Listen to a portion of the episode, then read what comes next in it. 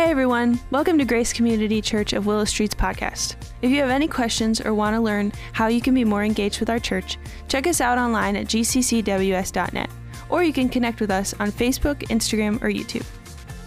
Thanks for listening and enjoy today's message. We are praying that it leads you into a growing relationship with Jesus. Perfect. What do I do?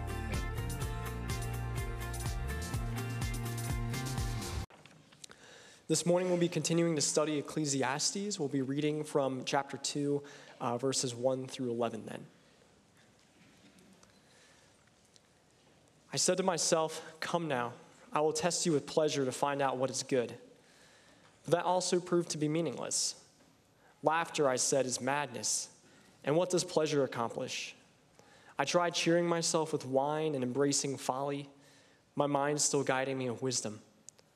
I wanted to see what was good for people to do under the heavens during the few days of their lives.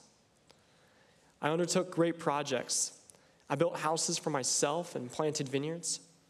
I made gardens and parks and planted all kinds of fruit trees in them. I made reservoirs to water groves of flourishing trees. I bought male and female slaves and had other slaves who were born in my house. I also owned more herds and flocks than anyone in Jerusalem before me.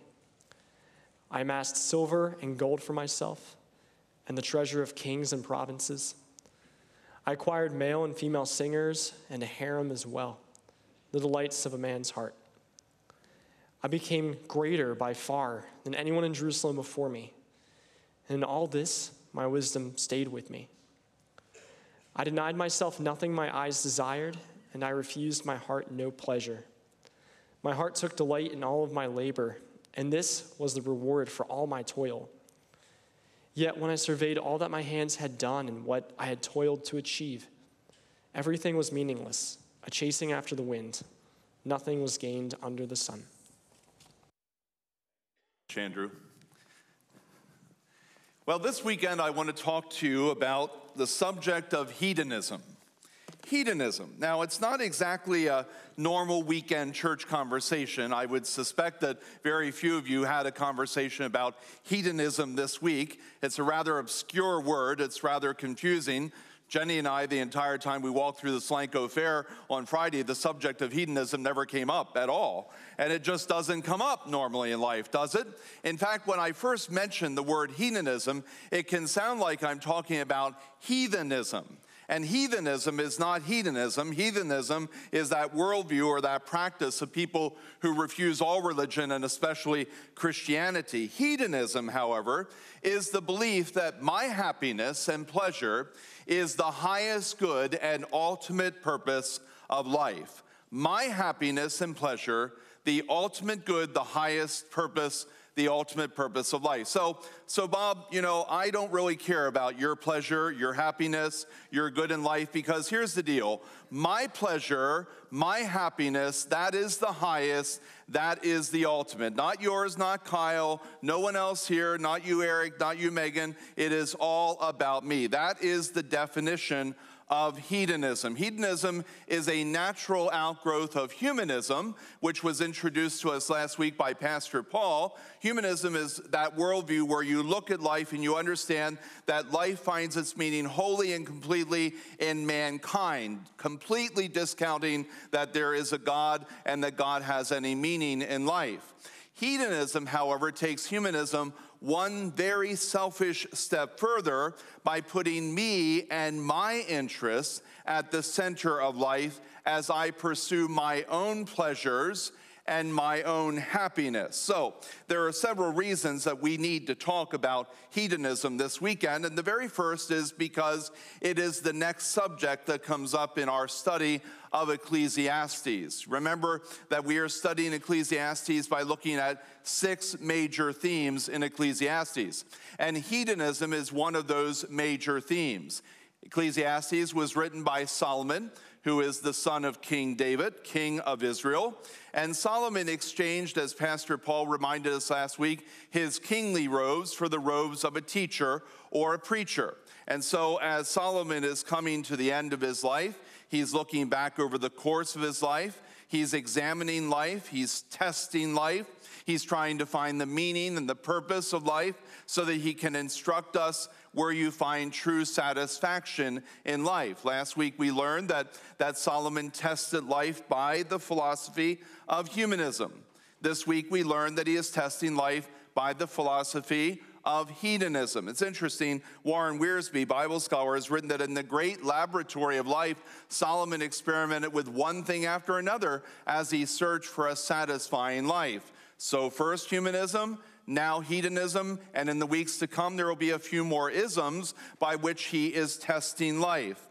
But here today, the focus is hedonism. Look again at what he says in Ecclesiastes chapter 2, verse 1. I thought in my heart, come now, I will test you, I will test you, meaning life, with pleasure to find out what is good. But that also proved to be Oh, now that's going to be your key word, and I'm going to have you repeat it several times. Make sure you stay awake all morning. So I proved it proved to be what? Say it one more time, really loud. Meaningless. Meaningless. That's exactly right. Now listen. In his quest to find the meaning of life, Solomon decided to put himself and his interests at the center of life and to pursue his own pleasure and happiness. Look again in Ecclesiastes chapter 2 verse 10. Talk about very clear, very selfish. I denied myself nothing my eyes desired. I refused my heart no pleasure. Say that with me. I denied myself nothing my eyes desired. I refused my heart no pleasure. Friends, that is hedonism. And Solomon embraced it with unbridled passion. Bible scholar Douglas O'Donnell writes that within the house of hedonism, there are many rooms, and Solomon tried to sleep in all of them. So this morning, I'd like to take you through Solomon's house of hedonism and introduce you to those things in which he tried to find true meaning and satisfaction in life. And so we begin with the house called laughter. Laughter. Did you ever notice that sometimes there are people in your life who hide behind laughter, fun, and games to try to escape the pain of life. Have you ever noticed that? Have you ever experienced that? They make everything a joke. And so rather than face the realities of life, they drown those realities in frivolity. Laughter, fun, games become their distraction to the real pain of life. Now, now hear me when I say this, laughter isn't wrong. By absolutely no means should you understand laughter to be wrong. It's actually a gift from God. And it's a wonderful expression of, of joy and, and satisfaction over certain things that happen in our lives, but it was never designed by God to be the ultimate satisfaction of our lives. And it was never designed by God to be the means by which we hide from the pain of life. Look at what this same Solomon writes in Proverbs chapter 14, verse 13. He says this Laughter can conceal a heavy heart, but when the laughter ends, when the laughter ends, when the laughter ends, the grief remains. And so Solomon went into the house of hedonism, and the very first room he went into to try to find the meaning of life, to try to find satisfaction in life, was the house of comedy, the house or the room of laughter. And as he did that, he found that though it was a momentary, momentary distraction from pain, that ultimately it did not deliver him from the pain and the reality of life. And that is why in verse 2 he writes, Laughter, I said, is foolish. And what does pleasure accomplish? And so the next room that he visits in the house of hedonism is the room called wine. Solomon says in verse 3 that he tried cheering himself with wine. Now, what's interesting about this language, he tried cheering himself with wine, means that it failed him. He tried it and it didn't work. And so, probably when the wine was over, he didn't feel any better than he did when the wine began, and maybe he, even, he was even left with a hangover. We don't know. But the reality is, he tried to drown his sorrows in wine. He tried to escape reality with alcohol. And what he tells us is there is no ultimate satisfaction no long term pleasure to be found in drinking yourself to, quote, happiness. It simply doesn't exist. And so he continued on. First, there was the room of laughter, then there was the room of wine, and now he goes into, in this house of hedonism, the room called Great Projects. Now, on the screen, I want you to notice that I have two pretty significant references. And those references, 1 Kings chapters 2 through 11, 2 Chronicles chapters 1 through 9, they are actually the record in the Old Testament of the life of Solomon. And they will record the history of Solomon from his coronation as king of Israel to his death. And I challenge you, they're almost exactly the same in 1 Kings and 2 Chronicles, mirror reflections of each other. I challenge you to choose one of those and actually take some time to read about the life of Solomon because what you read there is that one of the signature aspects of Solomon's life is that he tried to find satisfaction and meaning in life in the great projects that he undertook. For example, he bought and developed real estate. He built bigger and better houses. He had the best gardens anyone had. He was an engineer. He created three massive reservoirs that are called Solomon's Pools. And if you go to Israel today, you can still visit their location and see the indentations of them in the earth. The Word of God says he owned more herds and flocks than anyone in Jerusalem before him. But you know what he also found? Good was never good enough. Big was never big enough for Solomon. Every project that is listed and mentioned in verses 4 through 8 is mentioned in the plural. In other words, for Solomon, one house wasn't enough. He needed many houses. For Solomon, it wasn't enough to have one park, one reservoir, one herd, one flock. Everything had to be in the plural bigger and better, more of everything. And then he writes this Yet when I surveyed all that my hands had done and what I had toiled to achieve, everything was a chasing after the wind. Nothing was gained under the sun. Everything was meaningless. Even though, in the pursuit of both pleasure and happiness, Solomon, according to the word of God, amassed silver and gold for himself and the treasures of the kings and the provinces. He had money, more wealth than anyone could possibly have.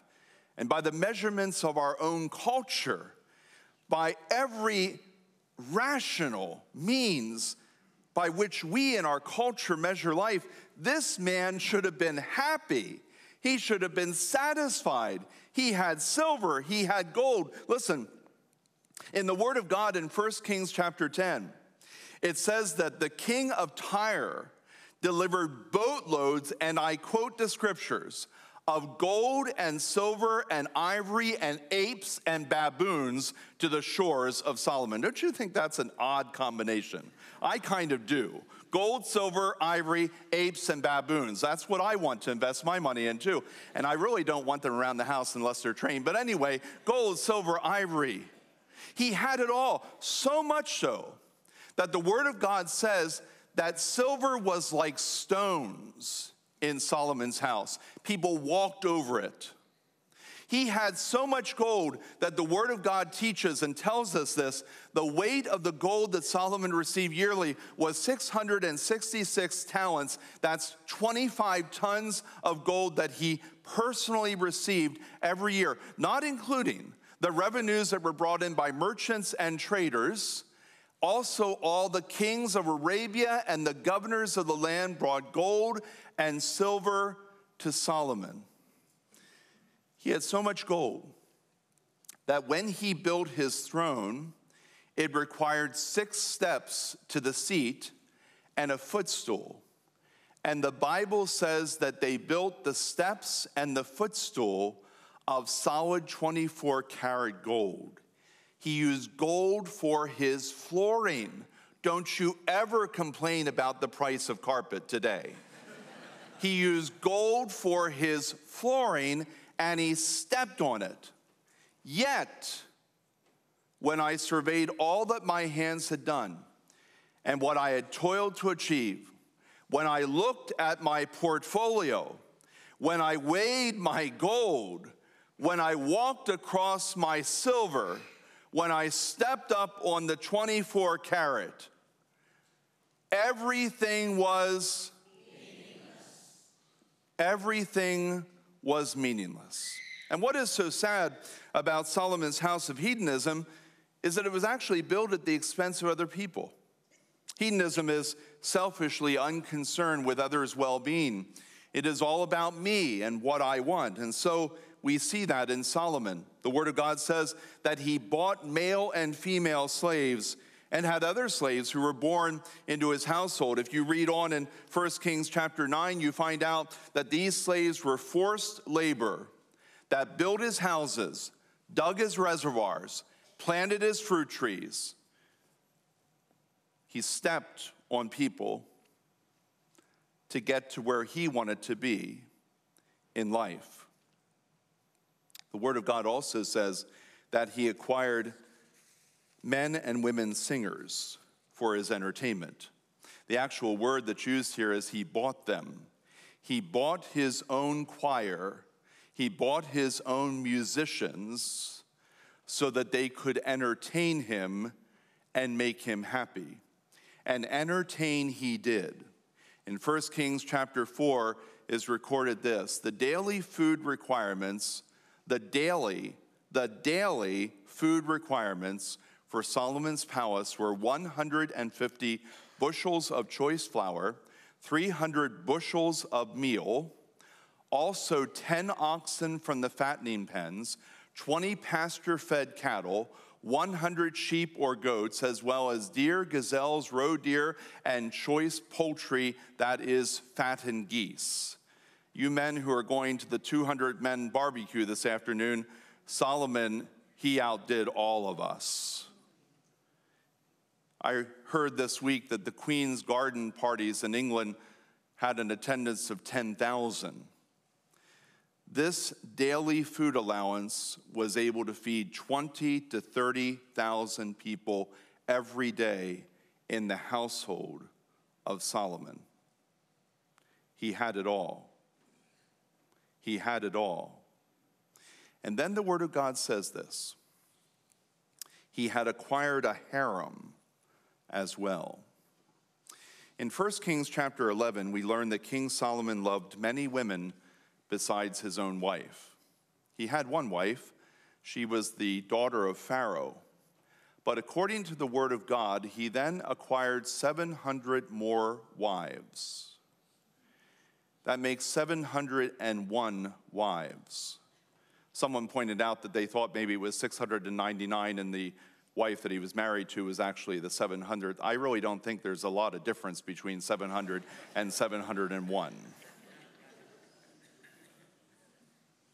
And in addition to the 700 wives, he had 300 concubines. A concubine is a woman that is given to a man for one purpose, and that's sexual pleasure, no other purpose. She is to that man not a woman, but an object of sexual desire. She is to be used by him for his pleasure without regard for her needs. Solomon tested life with hedonism. He traveled through the house of hedonism, first in the room of laughter, and then in the room of wine, and then in the room of great projects, and now in the room of untrammeled sexual desire. That's how Ray Stedman described Solomon untrammeled sexual desire. It had been years since I had read the word untrammeled. You know what it means? Untrammeled means not deprived of freedom of action or expression, not restricted or hampered, no boundaries, no rules. If it feels good, and that's how Solomon lived his life. And then he writes this I denied myself nothing my eyes desired. And after having just studied Solomon, we can all say, Boy, isn't that for sure? I refused my heart no pleasure. My heart took delight in all my work, and this was the reward for all my labor. Leave that up there a moment. Just leave that screen up there. This was the reward for all my labor. In other words, what he's saying is I, I took advantage of every single thing and person for my own pleasure and happiness. I denied myself nothing. And for the moment, my heart took delight. This was the reward for my labor. But then he writes this Yet when I surveyed all that my hands had done and what I had toiled to achieve, everything was a chasing after the wind. Nothing was gained under the sun. Friends, what I've just described for you is Solomon's testimony. It comes out of Ecclesiastes 2, and it's also found throughout 1 Kings and 2 Chronicles. And we might look at that and we say, okay, that's a great history lesson. What does that have to do with us? I want to remind you today that Solomon's testimony is also Holy Scripture. And that because it's Holy Scripture, everything we've just read and everything we've just studied has been inspired by God. And according to the apostle paul in 2 timothy chapter 3.16 everything we've just read everything we've just studied has been inspired by god for the purpose of teaching us rebuking us correcting us and instructing us in righteousness this is the holy word of god therefore it has lessons to teach us right here right now for the living of our lives today and what are those lessons let me explain three of them to you first of all what we've just studied, friends, this is our culture. This is our culture. The American culture in which we live, of which we are a part, is an increasingly hedonistic culture. And we have to admit that. Our culture has an untrammeled appetite for money, sex, and power. There are no boundaries. There are no longer any rules there are no longer any parameters by which we exercise our interest or desire in any of these things in the culture in which we live. We live in a culture that calls evil good and good evil. We live in a culture that subscribes itself to the philosophy that if it feels good, and so we see that happening across our culture today. And I think what is important for us to realize, something that I read earlier this week, is that if you live for pleasure alone, enjoyment decreases unless the intensity of the pleasure increases. And so after a while, people get kind of tired of the same old sin, and we invent new ways to sin, new ways to find pleasure, new ways to find happiness. And as a result, we become even more corrupt and wicked than we were before. And what is so very sad about this is that we live in a culture that, though it has so many good things about it, so many very positive aspects to it, is increasingly becoming individualistic to the point where it is unconcerned for the well being of others. This is where American individualism has taken a left hand turn and has left us sorely wanting. Life is not all about Mike Sigmund. Life is not all about Bob Blackwell. Life is not all about Will Martin. Life is not all about Tim and Jane Fry and their family. We live in a community in which life is about all of us and so we need to reject the hedonism of our culture and embrace a way of living that does not discount others, but takes into account the needs of others and then expresses genuine compassion and concern for one another. Unfortunately, the culture in which we live is a culture in which if I am disagreed with very strongly by a certain segment of the culture, that segment of the culture will cancel me. And therefore, I no longer exist because I do not align myself with their particular philosophy or way of thinking. Whatever happened to civility in the culture in which we could have actually conversation about differences of opinion and be able to come to a place where, at least though we may disagree, we did not and we're not mean and angry toward one another. Now, what's the answer to that? Well, you know the answer, don't you? His name is, and Jesus alone. There is no other organization in our culture that is going to transform our culture than the one living organization called the Church of Jesus Christ. We are in this culture today to lift up the light of Jesus Christ so that the culture is transformed by the only one hope the culture has, and his name is Jesus Christ. The very first truth that we learn from the testimony of Solomon and the Holy Scripture is that this is our culture. Now, the second truth is a bit pointed, and it's a question, and it's simply this Is this you? Is this you? Remember what Douglas O'Donnell observed within the house of hedonism? There are many rooms, and Solomon tried to sleep in all of them. Have you been sleeping in any of the rooms in the house of hedonism? Have you tried to hide from the pain of life through laughter, fun, and games? Have you tried to cheer yourself with wine, only finding that drowning yourself in alcohol leads to no good and not good? Have you undertaken great projects? Have you poured your time and effort into bigger and better? Have you been caught up in untrammeled sexual desire and temptation at the expense of others and all for yourself?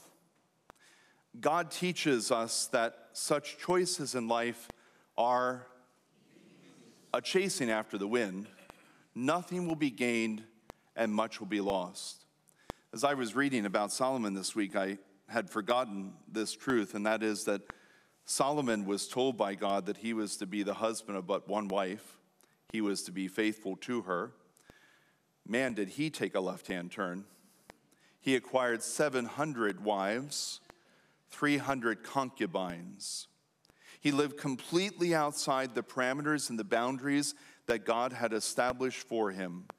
The result of that was that those wives who were foreign born and worshiped gods like Baal tempted him to the point where he gave up his worship of the one true and living God and turned his attention to worship the gods that his wives worshiped. God challenged him. God called him to account.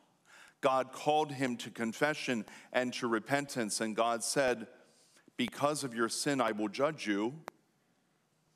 And the result will be that this kingdom you treasure will be literally ripped away from the hands of your son and your legacy. See, here's something that we don't like to face in life, and that is that there are consequences to our sin, are there not? And that there is a judgment that comes for the sin that we commit in our lives. Is this you? Have you gotten caught in the tongues and the hands and the grip of hedonism? Because if it is, here's the third truth, and it is good news God has a different plan for us. He has a different plan for us. I want to say something to you today about God, and I want you to remember this because it's very important. You know what? God is not a spoil sport. You know, a lot of people think He is. A lot of people, and they, they'll never mention this in play company, they think, God is, they think that God is out to ruin all their pleasures. And that all God wants to do is lock you in a room so you can be like a monk or a nun. Now we're not Catholic, but you know, you know when you get the idea here. And that all you do is just worship all the time. You can never enjoy life. God is not a spoil sport. What is a spoil sport? Here's a spoil sport. A spoil sport is a person who behaves in a way that spoils other people's pleasures. That is not who God is. God never was that. God is not that. Let me tell you who God is God is the satisfier of our souls. That's who He is. Listen to what the Word of God says in Psalm 145, verse 16. You open your hand and you satisfy the desires of every living thing. I want you this morning, if you're living, just raise your hand right now. If you're alive, just raise your hand. Look at that. Look at that. Two thirds of you, about three quarters of you. Oh my word, you're doing better. Two thirds of the eight o'clock service was alive, two thirds of them. The other third, man, they carried him out. But anyway, look at that. The Word of God says, You open your hand and you satisfy the desires of every living thing. This is our God. He is not a spoil sport who sits in heaven on the throne with a divine hammer ready to lower it on us and ruin all of our fun. Our God is a God who is a loving heavenly Father who sits on his throne in heaven, and he actually is looking down upon his creation. He's looking at us and he's opening his hands up and he's just pouring blessing upon blessing upon blessing to satisfy the desires of every living thing. You don't get everything you want, you get everything you need and everything He wants you to have. He is a kind and gracious, He is a good and a good Father. Listen to what the Word of God says in Psalm 103, verse 5. The Lord satisfies with my desires with good things. Look at what Psalm 16, verse 11 says You have made known to me the path of life. You will fill me with joy in your presence, with eternal pleasures at your right hand. God has a plan for us, and it's a plan to bless us. Solomon discovered this, and he came back to us and he gave us a report, and it's called Ecclesiastes. And at the very end of Ecclesiastes, this is what he says in Ecclesiastes chapter 12, verse 13. Now, all has been heard, and here is the conclusion of the matter. Read this with me Fear God and keep his commandments, for this is the whole duty of man. You're in the house of hedonism, you tried all those rooms, you found that life is absolutely meaningless if you try to test it by hedonism, if you try to test it by humanism. But let me tell you, Solomon said, after I've traveled through life, after I've tested with every ism known to mankind, this is what I've found. If you want a satisfying life, if you want to find meaning, if you want to find purpose in life, then I want you to fear God and keep his commandments. Fear him. Doesn't mean live in dread of who God is. Doesn't mean being anxious and worried that He might lower that divine hammer on you. No, to fear God means to have reverent love for the one true and living Savior. I love this definition from Daniel Akin. To fear God means to put God in His proper place, us in our proper place, and all fears, hopes, dreams, and agendas in their proper place. Let me tell you, if I fear God, it means that I put Mike Sigmund in his proper place, and that means that I'm a sinner. I recognize them as sinner. I recognize that there is no good thing within me apart from God. And recognizing who I am as a sinner, I recognize who He is as the one and only Savior of the world. He is our Savior through His Son, Jesus Christ. And I recognize that I have absolutely no hope in life apart from one who will die in my place, pay for my sins, rise again on the third day, the victor over sin and death and evil, and offer to me the gift of salvation, the forgiveness of my sin, and a new and eternal life. When I fear God, I recognize that I am a sinner and Jesus is my Savior, and then I surrender to him all fears, hopes, dreams, and agendas. I put them in their proper place. I say, Jesus, I say, Jesus, I'm done trying to control my life. I'm done trying to, to dictate how I live, how my wife lives, how my children live. I surrender it all to you. I'm done trying to dictate how to pastor Grace Community Church. I surrender it all to you. I give you my hopes. I give you my dreams. I give you my agendas. I give you everything in my life because you are the one true and living Lord and Savior. And then I pledge to keep your commands, to obey your word, to align my life with the standards and the truth of the Bible. I accept Jesus and I obey him because I know that my obedience to him will keep me out of the house of hedonism and in the very pleasure of my God. I want to ask you a question today, and it's a sincere question. Have you surrendered your life to Jesus Christ? Have you surrendered your life to Jesus Christ? I know you're in church, I understand that. But surrendering our life to Jesus Christ doesn't mean going to church. Surrendering your life to Jesus Christ means that you understand that you are a sinner in desperate and absolute need of a Savior. That there is not a thing you can do about your sin. And frankly, you're tired of living with it. You want to be freed from it. You'd like it to be washed away and its power broken. And you recognize that there is only one who can do that for you. His name is Jesus. There is no other Savior, there is no other way of salvation than Jesus Christ. And so you intentionally, deliberately, having engaged your mind and your heart, surrendered your life to Jesus Christ, asking Him to take away your sin and to give you a new and eternal life, such that as you sit here today, you sit here and you are able to say, I know that I know that I know that my sins are forgiven and I have a new and eternal life in Jesus Christ. Let me ask you have you surrendered your life to Jesus Christ? And if you have not, are you ready and willing today to take that next step in your search for the meaning of life and surrender your life to Jesus as Savior and Lord? Let's pray together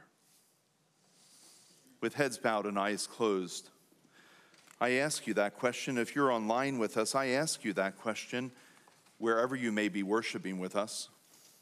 Have you surrendered your life to Jesus Christ?